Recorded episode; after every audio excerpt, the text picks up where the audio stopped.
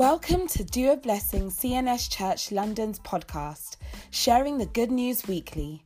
We hope you are blessed by today's message. Lord, we give you praise. Lord, we say, let your name be glorified. Thank you, Heavenly Father. In Jesus' precious name we are praying. Amen, amen, amen, in Jesus' name. We bless God for what God has done, and we thank Him for where He is taking us to. Amen. Let's have a seat. The last two weeks, we were, um, we started different dimensions of things when we were talking about the kingdom of God and how it starts off with the seed and how it's, you know, and one thing which was, which I, I want us to take note of, why, you know, God shares things because He has an intention to lay emphasis on certain things. It was interesting that even before the service, um, sorry, before the service really started, or maybe at the beginning of the service, um, there was a revelation, or someone saw a, a revelation of of of of that there were small plants, you know, plants by in pots, small plants beside the, the altar, and at a time. At the time, God was distributing that plant to each person. And later on, that plant was taken out from where people were sitting and was, was now was gradually becoming a tree. And so when the sermon went after that direction, it was clear what was in the mind of God. And basically what God is saying is that it is, it is, it is your responsibility to make sure that you nurture the life of God in you. It is your responsibility to make sure that you nurture the kingdom of God growing inside of you. And that, you know, and as God begins to take us through each process at each time, um, you know, we we are, we are, we, are, we believe that, you know, God would God would you know it, but it's just important that in every aspect, in your personal life, in your in your in your communication with people, when I mean communication with career and things like that, it's it's important that we be, we we lay emphasis on growing more and more like Jesus. God God grant us grace in the name of Jesus Christ. One other thing as we also go is that was it two or three weeks ago that God was saying that no, I want to I want you to talk, teach on the cross, because I want it to be part of our basis of, of prayers, especially that people will be doing as they go on. And God was said that, you know, I know you've taught on, on, on the cross, but I need you to do the teachings again. And I will begin to explain to you. Those kind of statements amaze me. I know it's, I was talking to someone and say, you know, it's kind of interesting how God is going to want to launch a particular type of of something that he intends to do, and he will want the world to go ahead of it. He will want the world to go ahead of it. Because when we begin, we are looking at the events on the cross, the events on the cross. And, you know, when you begin to see from Genesis, you know, the devil was, the devil understood, the devil understood what was going on. Because when, when, when the curse was placed on the serpent, God said to the woman, He said, your seed shall crush the head of the serpent. So all the devil needed to look carefully is which seed would come. That is why at every turn in the life of Israel, because as God raised up Abraham, He knew that, okay, this is this man got the blessing. And as a result, you will begin to see there was battle over Isaac. Because the devil was, the devil was keeping track of which seed would come. When the deliverer arose again with Moses, you will see that each time, most of the time in scriptures, when a special, somebody who is who, who God intends to be a deliverer of any kind, you would see that what will precede or what will accompany that that that birth is going to be a mass slaughter of people. Because in that context, the devil is trying to check and say, you know, which one, because he cannot identify which particular child. And it begins with, okay, you know, let the, that's why when Moses was born, there was mass slaughter. Because that was going to break the bringing out of Israel into, into, into another part. When the child that was God told Abraham that, you know, your seed, your seed shall become like one is, before Isaac came, Ishmael came. When that was came, there was battle. Because the target was exactly which particular child. And when Jesus was born, one of the things that Herod did was that he called for slaughter of, of, of children, and they began to kill them all. Why? Because he was after, the devil was after that particular seed. And as soon as, you know, it became obvious it was Christ, as soon as that process ended, Um, you know, you, you can talk about different particular things of the attempt on Jesus' life. You know, there was a time when the Bible says he, he sneaked away. They wanted to stone him, and because because there was the devil was also happy for him to die at any time, but not de- die the death that would mean that would be. You know, Jesus could have died at any time. There was a time when they wanted to kill him, when they wanted to stone him, he would have died. There was a time when. Um, Even, even on the on the journey to Calvary, you need to have a little glimpse of what happened when you watch the Passion of Christ. It doesn't depict totally what it is, but to, to an extent. So what I'm trying, what we are looking at is that, you know, so there has been this journey. So, you know, after that has happened, the Bible says that if the devil had known, he would not have made them to kill Jesus in that way. That's what the scripture says. So, but now what the devil would do, you know, the, the, the end of everything now is to play a game of ignorance and obscure the mind of people away from it. Or probably just think that it is just an event that happened and, you know, it was one of those lovely things that happened that Jesus did. And that is when you begin to see that the battle towards the end of the, of the, of the Bible, as you read, even through the, um, the, the epistles, not the gospel, the epistles, you begin to see Paul begin to rain curses on people who teach something contrary to the gospel. Because that the new dimension began to be that you begin to obscure the gospel. You begin to obscure the death of Christ. That is why the Bible will say that it got to a point, that John that was saying, he said, if anybody says that Jesus did not come in the flesh, And, and died on the cross, then that, that is the spirit of the Antichrist. Paul will say that if anybody comes and teaches a gospel that is contrary to it, let that person be accursed. Because it was so, they, they understood that is the central point. That is the central point. And you will begin to see that, that Jesus would lay emphasis. See, if you read the Gospels, you will see that the cause that Jesus, the greatest cause that Jesus packaged and delivered was upon the Pharisees and the Sadducees. Why? Because they were the teachers. It wasn't because Jesus wasn't because they were the teachers, because if people did not know, then they are they you are basically responsible for their life. That's what he's saying. That is why each time we saw the teachers, it would always cost them. Because they knew they had access to the laws, but they did not teach. That is why when you see the apostles, so I'm going through a couple of scriptures, when you see the apostles in, I think, Acts chapter five, when the apostles were going to say that when we were talking about food and things, Peter said, we would rather focus on teaching the word and prayer. Let everything, you can do any other thing you want to do. And it's just interesting how the body of Christ has moved away from, you know, when you have somebody, you know, um, say somebody comes, relocates into a country or, or things like that, you know, and you say, you know, which church are you going to? Which church do you want to go to? Oh, you know, ah, this church, and things like that. There is no, you, when you ask them, the last thing, or second to the last thing that they are thinking about is the teaching of the church. You know, some say, ah, yeah, there's good daycare. Oh, there's good, the music, it sounds good.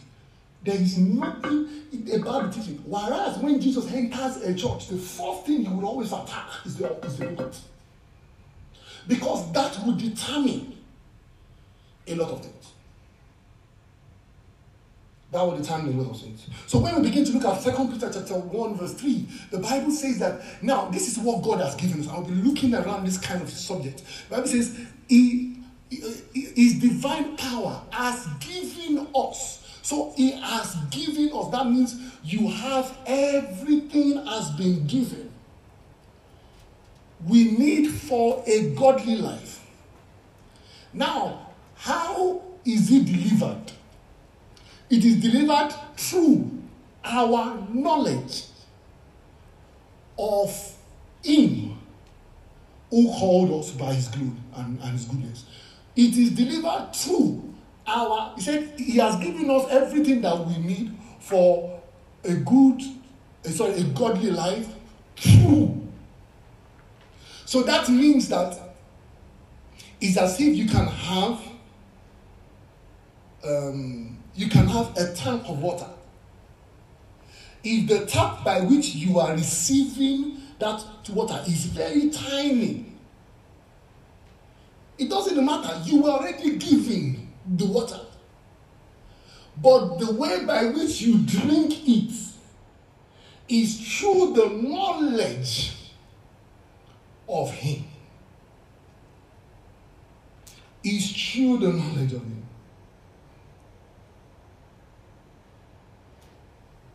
You know, and I had I had a, a, a picture here that that you know I was you know you have a big cake here.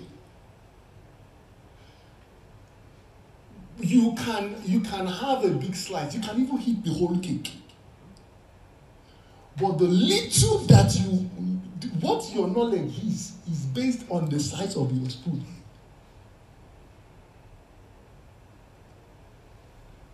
So you begin to see why Jesus will always curse the teachers.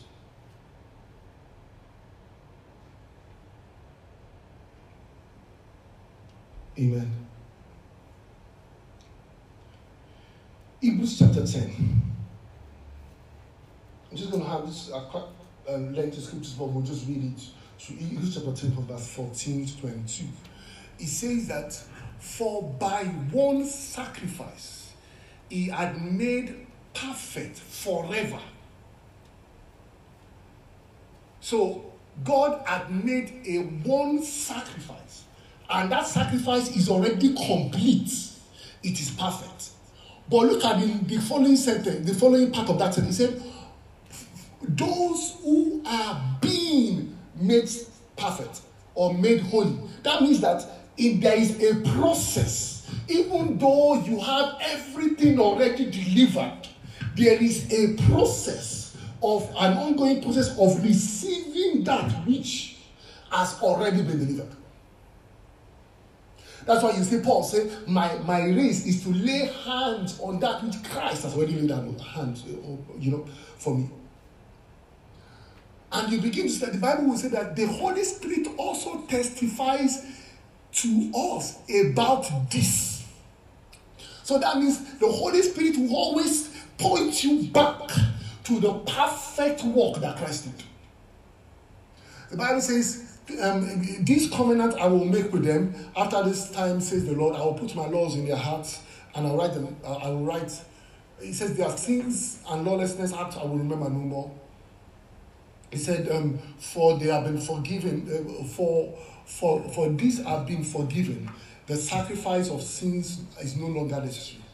Therefore, brothers and sisters, since we have this confidence to enter the most holy place, that means in, when you understand that particular sacrifice, it leads to your confidence to enter the presence of God.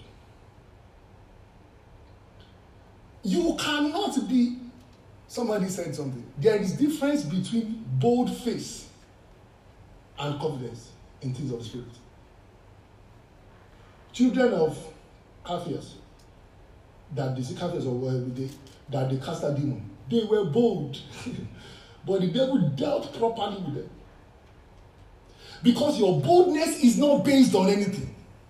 It is based on, you know, I, I know, I, I know what I know. You don't, the devil knows. So by the time it begins to deal, deal with the situation. You discover that the problem is that the level, what it, what that confidence is based on. That's why the Bible says the Holy Spirit is testifying about this to us. About this to us. He says, therefore, brothers and sisters, having the confidence to enter by the blood of the Lord Jesus Christ. Amen. He said a new way, and the verse twenty-two says, let us draw near to God with a sincere heart, with the full assurance that the faith that that faith brings, having our hearts sprinkled and cleansed from the guilt of conscience, having the blood washed with pure water. Amen. Hallelujah. God help us in the name of Jesus Christ. Because these, these things are quite... Let's go to Job thirty-three. Job thirty-three. He says that now, you know, I, I would have... Um, uh, I know that this is the N I V, but so that their body... Now, it's, it's giving a description. It says, so that their body finds food repulsive and their souls look to, to the choicest meat. It said their flesh is waste away to nothing, and their bones are once hidden, now stricken out. They draw near to the pit, and their life to uh, and their life to the messenger of death. Let's go on, please. Let's see what changes the story. Yet, if there be an angel on their side, a messenger. If you read the King James Version, the King James Version will call this messenger an interpreter. So if there is somebody that would interpret to them, he said, he said, he said, a messenger, one out of a thousand, sent to tell them how to be upright, and he shall be gracious to that person, says the Lord. Spare them from going down to the pit. I have found a ransom.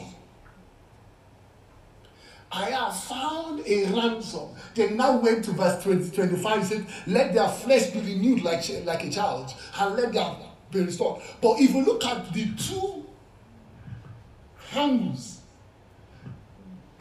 what changed that thing is that because there is a ransom that has been found on behalf of that person, but there is somebody also that is expected to teach. Explain. I'm not talking, it's not, please, I'm not talking, I'm just talking about the body of Christ generally. Why it is important that the teachings of the cross is explained. Is explained.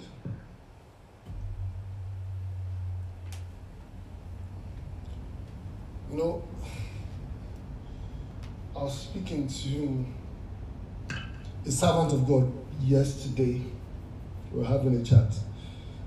And there was this person is a prophet, and there was this. Um, he's, he's he's quite young, and God, you know, God gave him an Urioki, I don't know, like a mountain area that God just said go there and clear the place and start praying. And now the place has almost turned to, you know, there's so many people coming down there, and things have to go and pray and things like that. So we were just saying that there was this person, you know, that's been coming around, he's been teaching them and things like that. And this person is, um, you know, because those are those that want to grow or know things about the spirits, as it were. So she was, so she had, he had a couple of people around there who they do things together and things like that. So, you know, so I think one day they were doing a service, so they had some Aplanju children came, came around. And when they came around, they were like, you know, so they were like, so they were talking to that girl that, you know, ah, how many years have you been here? Uh, a year plus two years. And you're still talking, you cannot sit up, you cannot, you know, this thing is not, I think that's so the girl began to, so later girl began to misbehave, you know, all this teaching, because he's very passionate on so many. So it was like, you know, all this, uh, you know, so we cut the long story short. The girl attended a couple of revivals with these Papanjo people and things like that. She began to interpret, she began to speak in tongues. But, you know, the tongues went to from zero to and things like that. And she was like, ah, you know, okay, you know, I didn't know, you know, this, this thing is that easy and X, Y, Z and things like that. So eventually what happened? She came to, she went for another program, I think a year later or so. She went for another program and things like that. And I think she messed up. Uh, when she goes to her background joking and she messed up. Basically, you pass your bank and somebody chose to discipline her. And the person said, you know, ah, as I can hear your tongues, this is the angel you are using. That angel entered you at this time, at this time, at this time. I read that angel now. And that was it. That was it, which is back to square one. Oh God. So she ran to that is what am I going to do now? Teach her scriptures. You know, let her let her start from when when you know, all these spiritual things that you know, you know, they, those things are there. You go out, they will give you you know, you would speak it up now. But that angel is controlled by it's not controlled by them, it's controlled by them. So they know when the angel came and what the angel is, you know, things like that. So I was just saying to you, I said, you know, one of the challenges I'm having is that, you know, you, you, he's, he's very more inclined to spiritual things than I do. I said, I said, one of the challenges now is that the, the problem is that when you speak prophecy and somebody else speaks prophecy, they, they will tell, people will say, you know, what is the difference? These are, so he was laughing, he said, I said, we know the difference when we see, when we see it. I said, yeah, you may know the difference, but the majority of people, that, you know, they don't understand what is what. God help us in Jesus' name. So the Bible says there has to be a teacher. Now, as we begin to draw, draw even closer, as we lay the foundation of it, I just want to give you a picture about, about what God means around, around the crucifixion of Christ on the cross. It was a substitution. It was, it was, it was Christ taking our position. Let's go to Leviticus, please. Leviticus, and we will just, the Bible says that if anyone sins because they do not speak up or, or they hear um, when when they when they hear a public charge to testify regarding something they have seen or learned about, they would be held responsible. If anyone if anyone becomes aware that they are guilty and and if unwittingly touch anything Um, ceremonially unclean, whether carcass and things and things like that. Now, I'm just pointing out a couple because it, it's quite lengthy scriptures, and they are aware. Sorry, they sorry, they, and they are unaware that they have become unclean. But when they come to realization, please take note of certain things that I'm pointing out there. When they come to realization, so let's read on. So he, he, no, let's just read on, please. Sorry. It says, or if they touch an unclean, a, a, a human uncleanness, anything that would make them unclean, even though they were, or even though, even even even though they were unaware, they would learn, but then they learn of it and they realize that they are guilty. Please note that God was pointing out. Before that person comes to ask for forgiveness, they have to realize first that they have done something wrong. So if you say to people, you know, um, Jesus says, I think, and people do not first of all realize that I have missed it in this part. Whatever they're doing is just ceremony. So the Bible says here is that, and you begin to read it on and on about talking about realizing, not realizing, and things like this. Let, let's just read, read on. I'm pointing, I'm coming to a particular thing. It says, verse six says, as a penalty for the sin they have committed, they must bring to the Lord a female lamb or a goat from the flock as a sin offering. The priest shall take it and atone for them for their sins. Verse seven says, anyone who cannot afford the lamb is to bring two doves or two pigeons to the Lord as a penalty for their sin. And the Bible says that the, how the priest should deal with it. Let's go on, please. Let's just go on, please. Um, we are now at verse verse eleven, says that if anyone cannot afford two doves and two young, they should bring, and they should they, they are to bring as an offering for their sin a tenth of an hepra um, of the finest flour for a sin offering. What God is saying is that when it comes to sin, it doesn't matter. He brought it down to the point by which you can afford it. That is how God takes offering. God has made a standard of two thousand pounds a year. That is not God. He will give everybody an opportunity to give an offering based on what they can afford. That is what you saw here. That God was saying, okay, if you know, you know that you can afford it, buy the, uh, buy the goat. If you cannot afford it, buy the um, dove. If you cannot afford it, go and take a bowl of flour. At least everybody eats flour. You should bring it as an offering. The, the, what I'm pointing out here are two things. One, recognition of guilt. Two is that the sin offering gives room for whosoever the person is. It doesn't matter what part of life you are in. Jesus did not die for, the sin offering is not only applicable to those that are spiritual and those who are outside Christ, or sorry, those who are who are who are struggling, they have a special grace than another. That's not scriptures. It sounds nice, but that's not scriptures. That's why when God was dealing, especially with sin, what you have, bring. That was the days when Jesus was still getting, you know, collecting a couple of things. Now, as we as we go on, is that you know we, we might is that as we begin to teach the gospel, especially the cross, the cross offends people. Galatians chapter five, verse eleven. It says that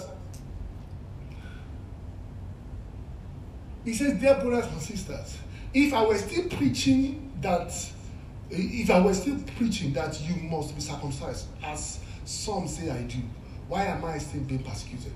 If I no longer preach salvation through the cross of Christ, no one will be offended. So that means that the preaching of the cross will, will offend you. Just want to get your mind ready. The preaching of the cross will offend you.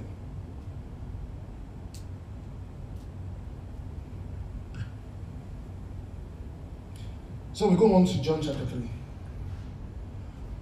John chapter three. The Bible says, now, um, sorry, I ha- I'll get you all these long scriptures then we would put. Um, the, the, the Bible says that then Jesus came at, then he came to Jesus at night and said, Rabbi, please, I just want to first of all say here, it's interesting that the only name that Jesus took or that stuck with Jesus was teacher. One of the, one, the reason I believe so is that if Jesus had died without teaching people the application of what he did, that debt is just for free. So you will see that it becomes a rabbi. We know that you are the teacher who comes from God, for no one could perform such signs, um, such signs you are doing, if they were not from him. Jesus replied, "Very, very, I say to you, no one can see the kingdom of God unless he is born again." Let's read that, please. How can someone be born? Um, be born when they are already whole. Be born when they are already whole. The Nicodemus house.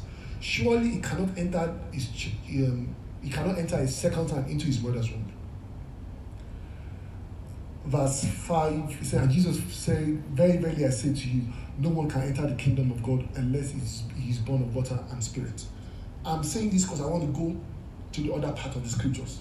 Let's go on to verse fifteen. Now, Jesus now began to talk about the process of entering the kingdom of God. Then he now said that as Moses lifted up the snake in the wilderness, so must the Son of Man be lifted up.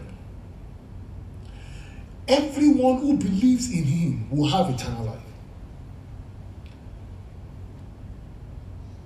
And I want you to ask yourself, are you, are you going to be offended, or do you sense some sense of offense from what Jesus is about to say? I want you to raise up your hand. Yeah, George. Amen. He said, for God so loved the world that he gave his only begotten, his, his only son. Whosoever believes in him shall not perish, but have eternal life. That's not where he stopped alone. Let's go on, please. Verse seventeen. For God did not send his son into the world to condemn the world. We love that part. But to save the world through him. Whoever believes in him is not condemned. This is the part we don't talk about. But whoever does not believe in him stands condemned already.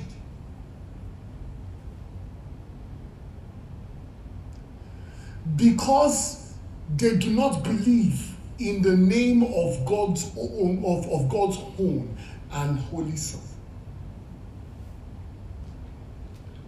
If you are going to preach the gospel, you're going to offend people. Do you know what that means? This is Jesus talking. Bible says, if you don't believe in this, there is no other way. If you stand and preach it, people will say, ah, ah, you know, you are so arrogant. It is scripture.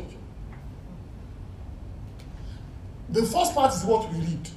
God does not condemn the world. He has raised the world to, to, to, to save his son. And, I'm sorry, to, to save the world. Yes. Scriptural, but if you read it true, the response should be how. See, this is how. Why, if we don't, because we have we have silenced this side of scripture. Do you know the implication? The implication is that I do not share the gospel as I ought to. I do not pray for my loved ones who don't know Christ. That's that's the implication.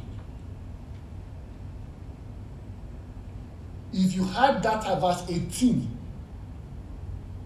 if we had that verse eighteen to our Bible voc- uh, vocabulary, you will see that your prayer altar will change.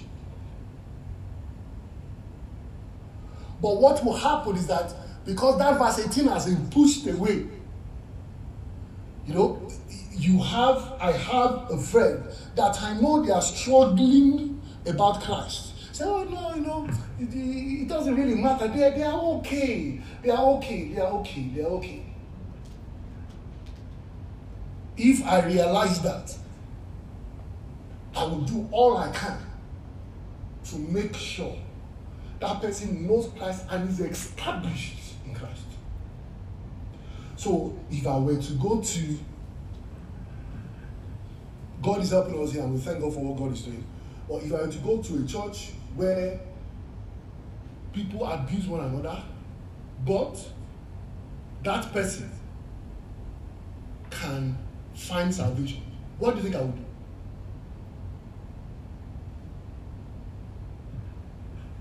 I would say, you know what, you, you are ready, you, you better stay here. And do you, do you think that Noah's ark was palatable? You think that place looks like a pen, where you have different kind of animals in the same ship? They are going to do number two. They are going to, and they stood there because the alternative is dangerous. Now, when this alternative is not clear to people's mind, you say, no, it doesn't matter. You see, you know, I, the, you know, the churches generally, people have issues, and I understand you. Do you know that as bad as the synagogue was in those days, Jesus still was going, was going as bad as he was cursing the Pharisees, he was still sending people there because the alternative. But once you take away that alternative, you are okay. I am okay with having people that I know have moved away from Christ, and I'm not doing anything I can.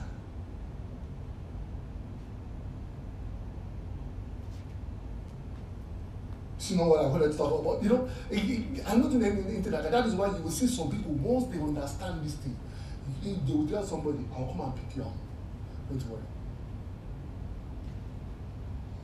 You will see some people who would who would literally get people to, to, to, to church. After the church, they go and sit that person down. Do you understand the sermon today? What do you think about, about, about the gospel? Because they, they realize that scripture is written in the Bible. But once you take that out, then everybody becomes comfortable. Then everybody becomes comfortable. So you begin to see at times how, how the devil tries to silence scripture. Yes, you believe in Christ. I believe in Christ. But when I think about the salvation, what Christ did on the cross, do I realize that that verse eighteen exists? So what the devil tries to do is to paint something that is, you know, it's okay. It meets you halfway. See, when you see the devil from Genesis, he never tells you total lies, especially for those who are in the know. He will tell you half truth, half lie.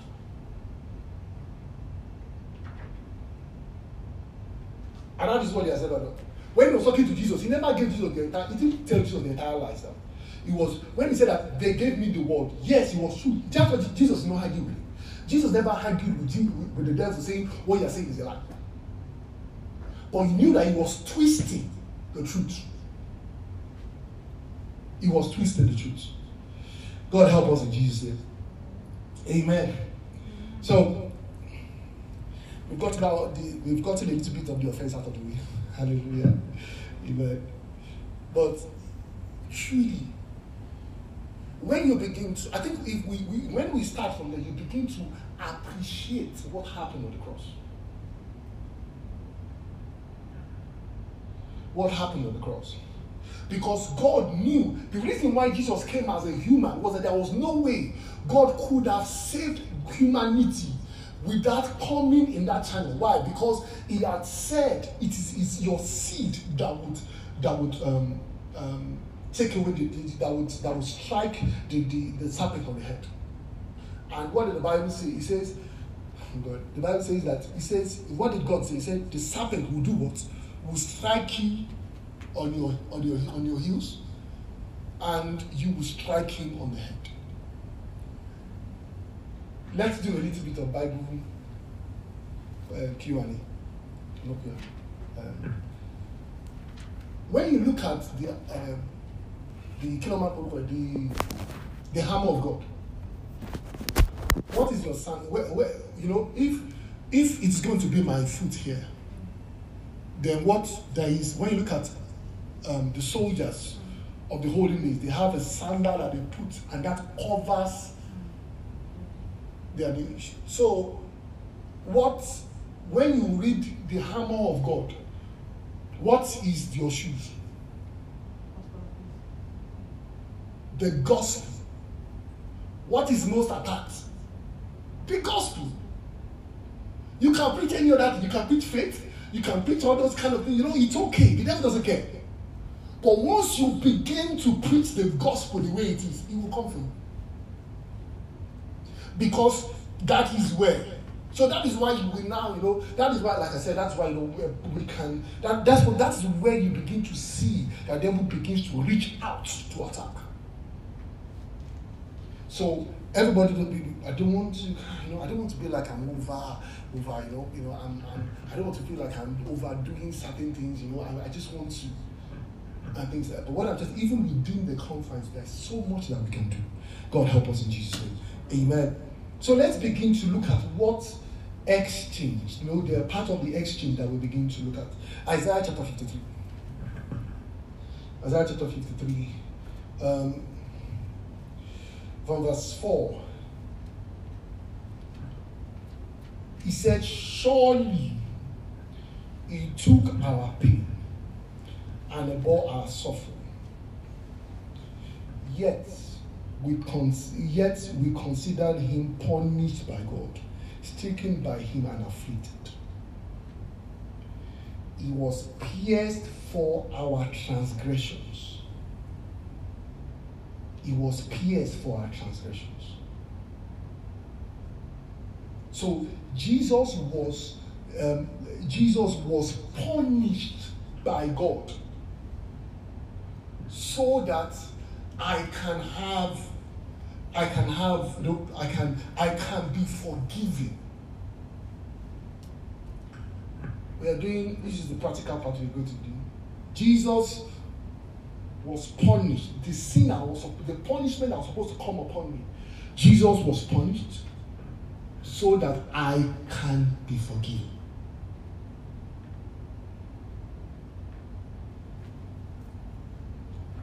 So Jesus was punished so that I can be forgiven. So we're going to be doing right and left. Jesus is forgive is, is punished so that I can be forgiven. One of the major things that Christ did on the cross. As we go back to that, he said that the punishment that brought peace, that, that brought us peace, was on him. So Jesus was punished so that the peace of God can be upon you. And you begin to read that as Jesus begins to talk in John chapter fourteen. Jesus says that my peace, he said, my peace I leave with you. I do, I do not give you the peace that the world gives. Do not let your heart be troubled. Why is my heart not troubled? Because the, he was punished so that I can have God's peace. Philippians chapter four, verse six and seven. The Bible says that do not be anxious of, of anything, but in every situation with prayer and petition and thanksgiving, make your present your request to the Lord, and the peace of God that surpasses understanding will guard your heart and mind in Christ Jesus. Why? Because when I begin to re- understand what happened on Calvary, I know that it was punished so that I can have my peace. The Bible says in Romans chapter five verse one, it says, therefore, having been made right in the sight of God, we have peace with God because of what Jesus did, because, because of what Jesus our Lord has done for us. So why do I move in confidence or have this peace in my mind? It's not because I am feeling it. See, can I say something? I was watching um, Oyakirume one day, and he asked people a question. He said, when you gave your life to Christ, when you had an altar call and gave your life to Christ, what happened? Some people were saying, I feel something, I feel something, I feel something. And this, I think all of them were saying that I feel something. I felt some, I felt an inner peace. And I actually said, some of you are like, inner peace, all this feeling could be personal experiences, but it is not mandatory in scriptures. It is faith. I believe this. Why? Because there will be times when you don't feel that. There will be no feeling. But you know. That's why the Bible says the peace that surpasses understanding. I am not saying that there are not times you will not have experiences.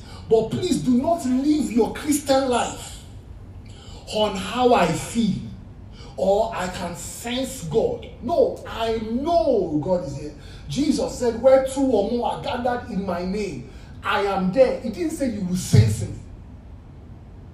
So there will be times where you may not sense God. Please, I'm not, don't get me wrong. What I'm trying to say is that it is important that we first of all get the foundation, and the sensing is the cream on the cake.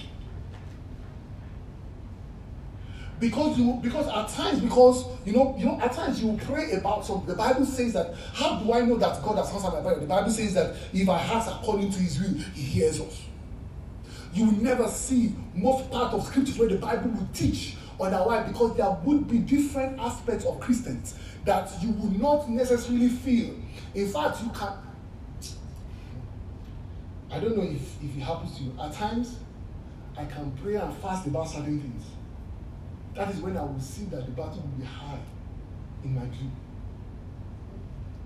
You will see that something has happened. And I will, you know, you can go back again and re-fast. And at times, God will allow certain things for you to see, because He's still saying to you, no, you ha- there has to be a point where you will not walk.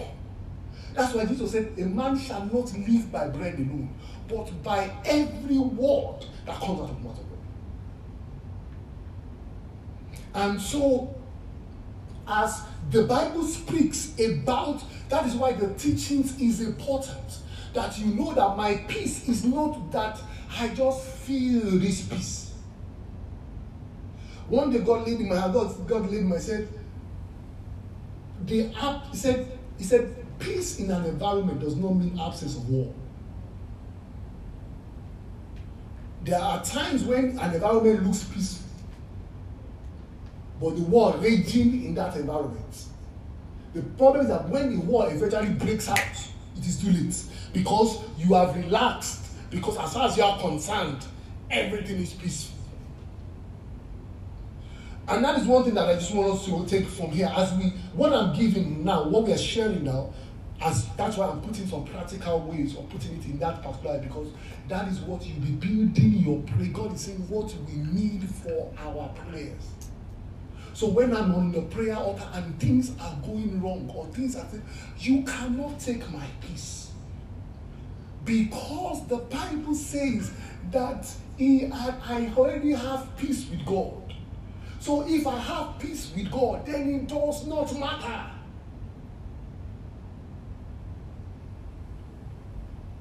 If somebody like Paul never understood that, how can you kill somebody in a church? And Paul was still their pastor. Paul killed Stephen. It was not only Stephen, there were so many people that Paul killed in the church. Then Paul now became, Paul still became their pastor afterwards. It is because he has this peace inside of him. God help us in Jesus' name. Let's go on, please. Isaiah chapter chapter fifty-three, verse five. Uh, when when verse five, it says, "He was by his wounds we are healed."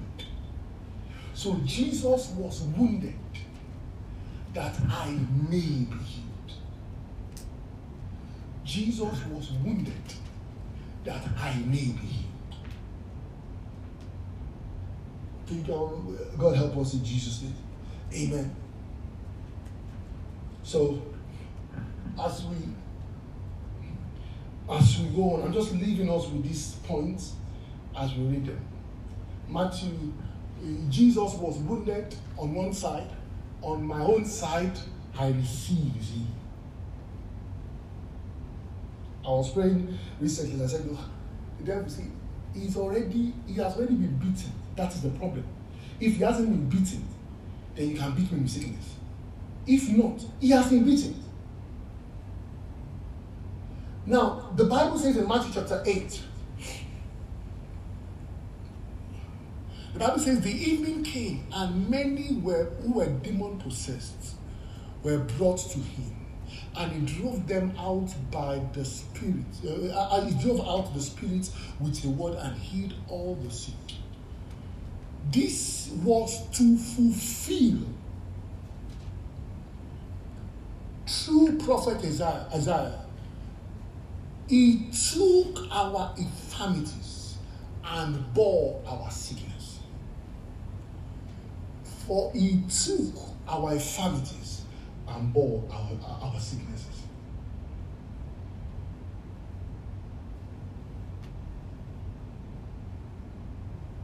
Amen.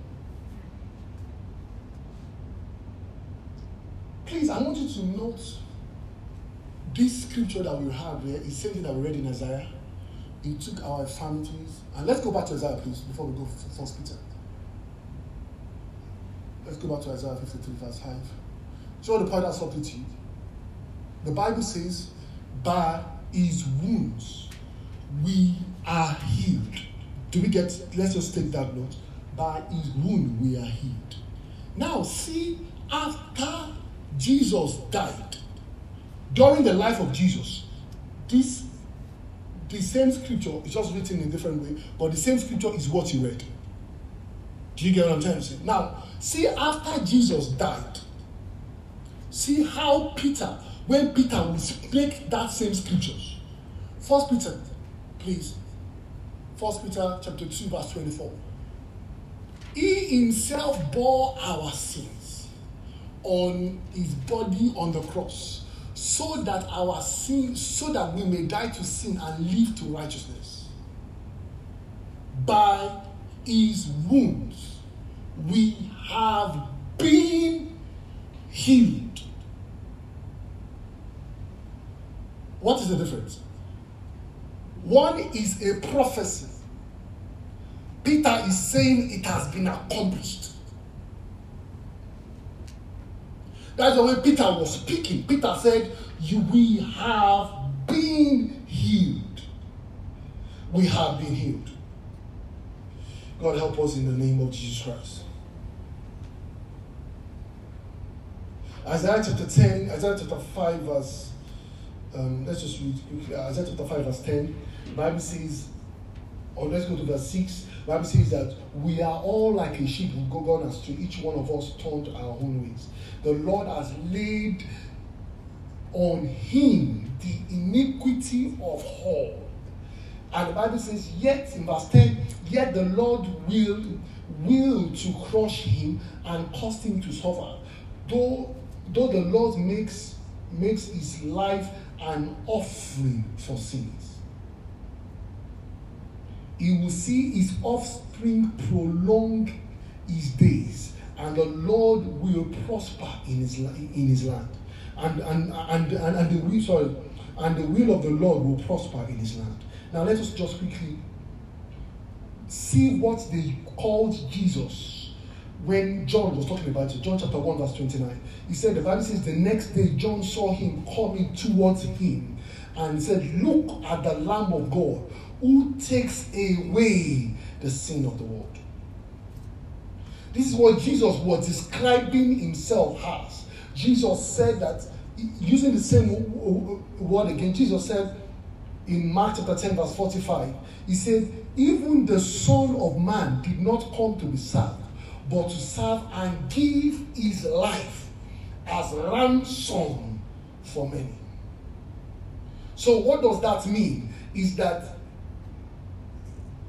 Is that the righteousness, the righteous, the, the, Jesus took my sin that I may partake in his righteousness. Jesus took my sins that I may partake in his righteousness. Second Corinthians chapter five, verse twenty-one says that the Lord who made who made he, the, the Lord made him who had no sin to be sin for us, so that in him we might become the righteousness of God. We might become the righteousness of God. We can go on and on about different aspects of scriptures. I just said that my time is fast spent. Aspect of scriptures as we begin to lay emphasis on what Christ did and what I got in return. The Bible says that, the, let us take two more aspects of it. Just um, Galatians chapter three, verse thirteen to fourteen. It says, Christ has redeemed us from the curse of the law, for it is written, curse everyone who is hung on the pole. That was why Jesus had to die on the cross. He redeemed us in order that the blessings to given to Abraham may come on the Gentiles through Christ, Christ Jesus. Through Christ Jesus.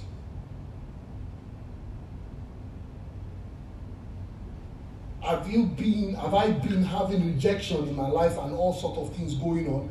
Jesus suffered rejection. Isaiah chapter fifty-five verse three. Jesus suffered rejection. Jesus suffered rejection. But the Bible says that God has brought us into the family of God.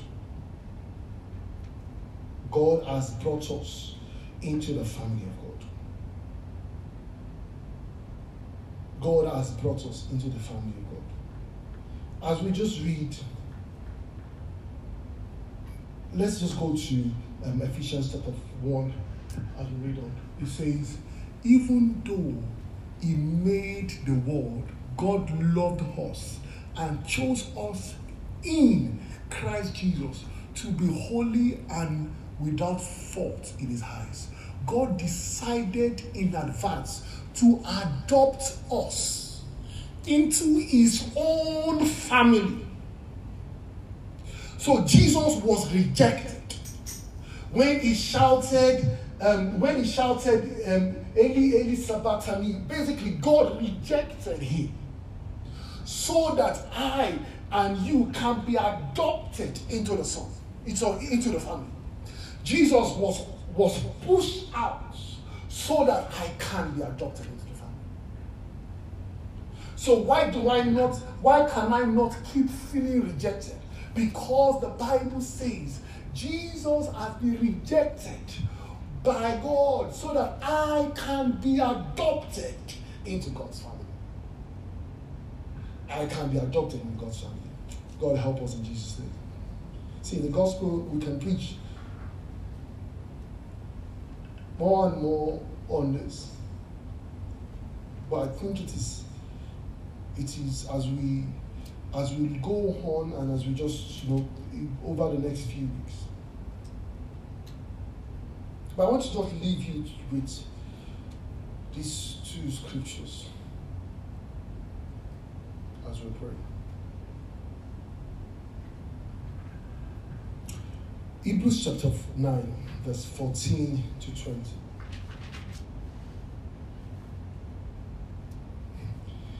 I love how this scripture starts. Just think how much more the blood of Jesus will purify your conscience from sinful deed, so that you can worship God, so that you can worship the living God. For by the power of the eternal Spirit, Christ offered himself a perfect sacrifice for our sins. That, that is why we that is why he is one mediator. He is, he is the one who mediates the new covenant between God and his people. Basically, God is Jesus was saying, you know, I am the one responsible, I am the one, I am the one carrying this covenant. He said, so, he said, so that we can so, so that we all so that so that So that, so that all who, who are called can receive eternal inheritance God has promised for them. For Christ died to set them free from the penalty of sin they had committed under the first covenant.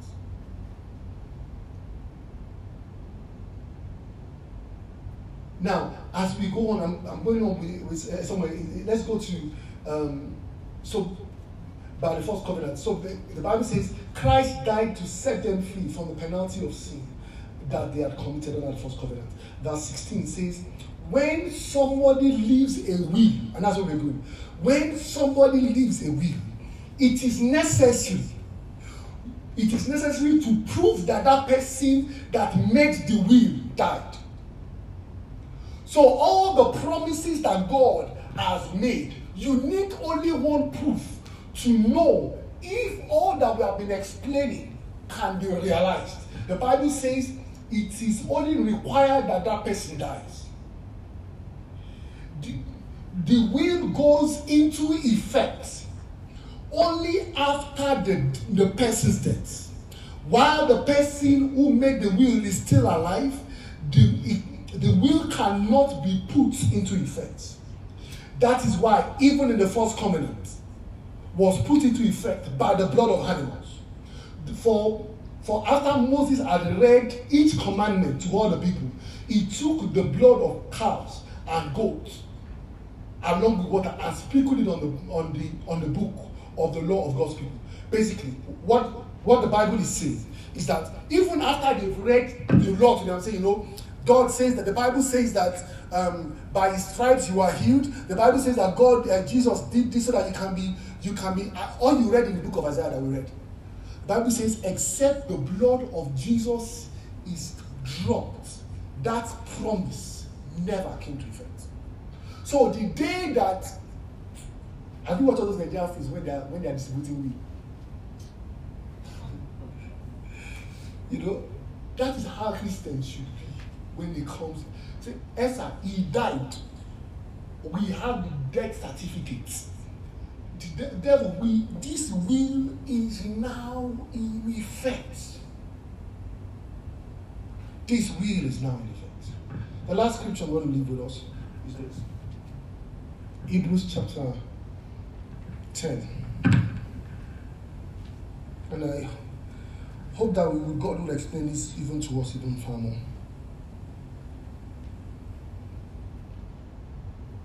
It says, Hebrews chapter ten. Yeah, oh, it's the same. Hallelujah, amen. It says again, just think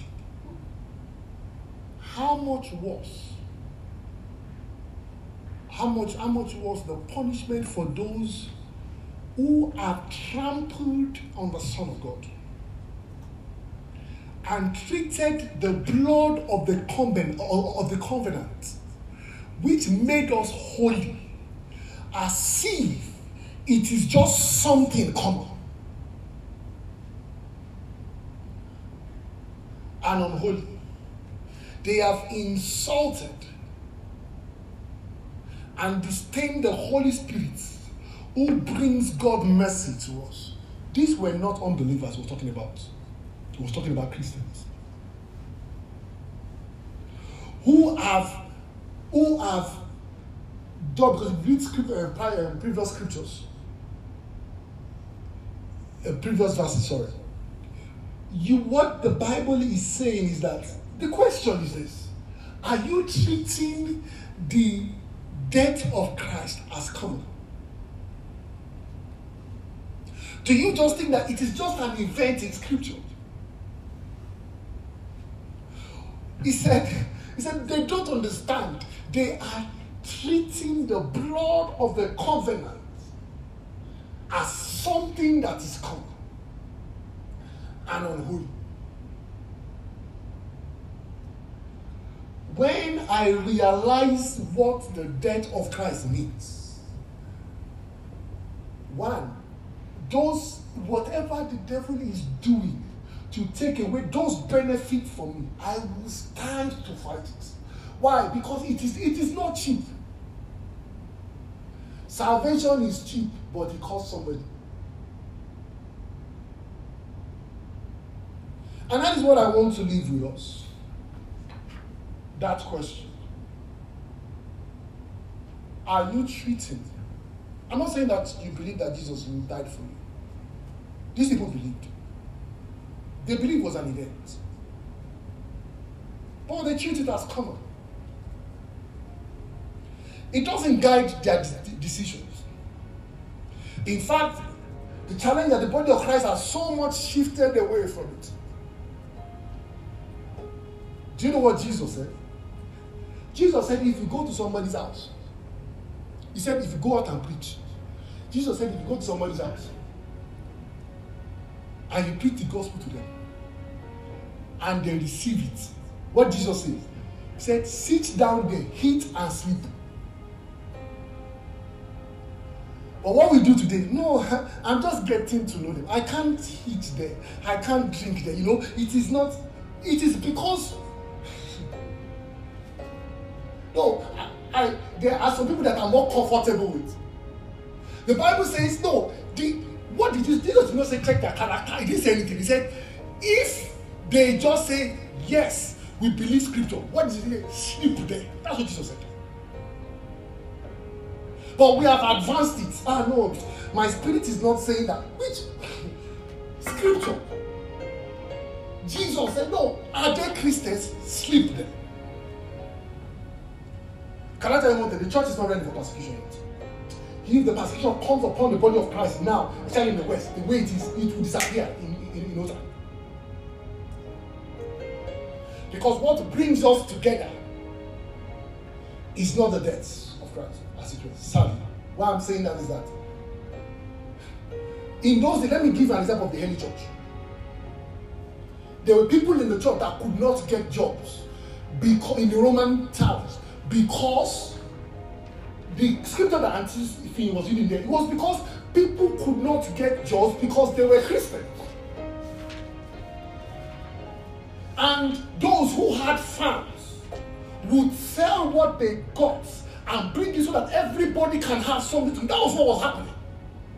The church was under persecution. But they realized that what brought them together is the blood.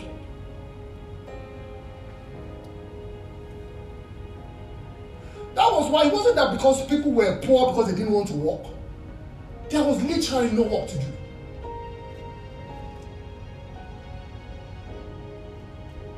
If we don't, if that's why I said the party. See, what, what made them sustain persecution is totally different from what we are thinking about now. In those days, if a Christian died, nobody dared bury them. In the Roman times, you know what I mean? It's, nobody dared bury them. So the church had to bury the Christians.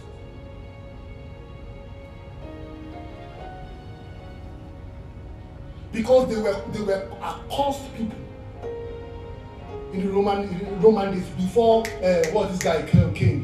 Um I can't remember look at Ishmael, I forgot his name, starts with the C. That he, he, he, he brought the body, the church into into in, into Uh, that's why you had the Catholic Church and things. That's when they began to receive the church into the Roman fold. But before, do you know that at a time, the highest rate, age rate of um, Christian, the average expected lifespan of a Christian was probably maximum, and on the average, about three years or four years after they gave their life to Christ.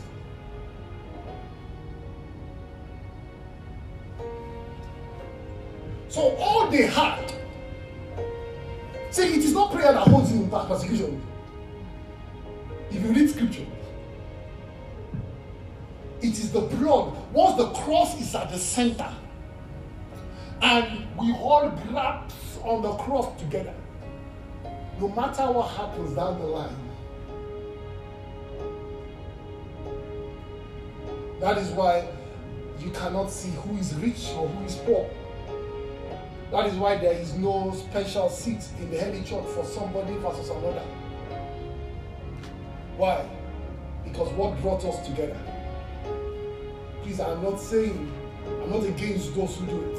But that is why when you see the apostles address themselves, they will call themselves Brother Paul, who is an apostle. They will not say Apostle Paul.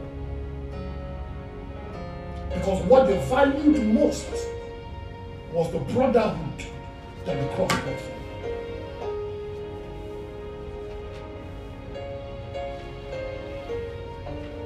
Paul killed people. Ananias was the one that God called to and opened Paul's face. When God spoke to Ananias, what did Ananias do? The man that you know killed almost a lot of members of the church. And when, and when God told Ananias, see, this boy has become your brother.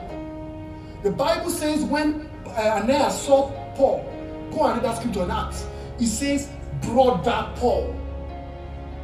That's what Ananias called it. Brother Saul. Say Saul is the word Paul. Brother Saul. That's what they called it.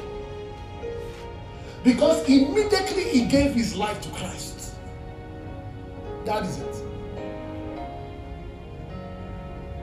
But now, assuming somebody who robbed the bank gave his life to Christ now, and because he's just, just coming from prison, I say, who would take the person home for a night? Why don't you let's try your thing? That is what the Bible means when it says sin. That is what the Bible means. When Paul was talking to Timothy, he said, commit your life to this. Let it determine your whether you save or you die. In those days, it wasn't a question of, you know, like I said, Christians' expectation years was about three years after, on the average. So it wasn't a question of, you know, ah, I believe in God, I must, I must, I must prosper. That was not, these are new generation terms. These are new generation. That's why you saw, um, um, that's why you saw the Holy Spirit visit the church when Ananias and Sapphira sold the land, and they kept part of that land for themselves. The Holy Spirit in, now the Holy Spirit doesn't have to do anything. You stop that yourself. God help us. If you help us with that, I'm sorry. Amen. Hallelujah. Let us answer, please.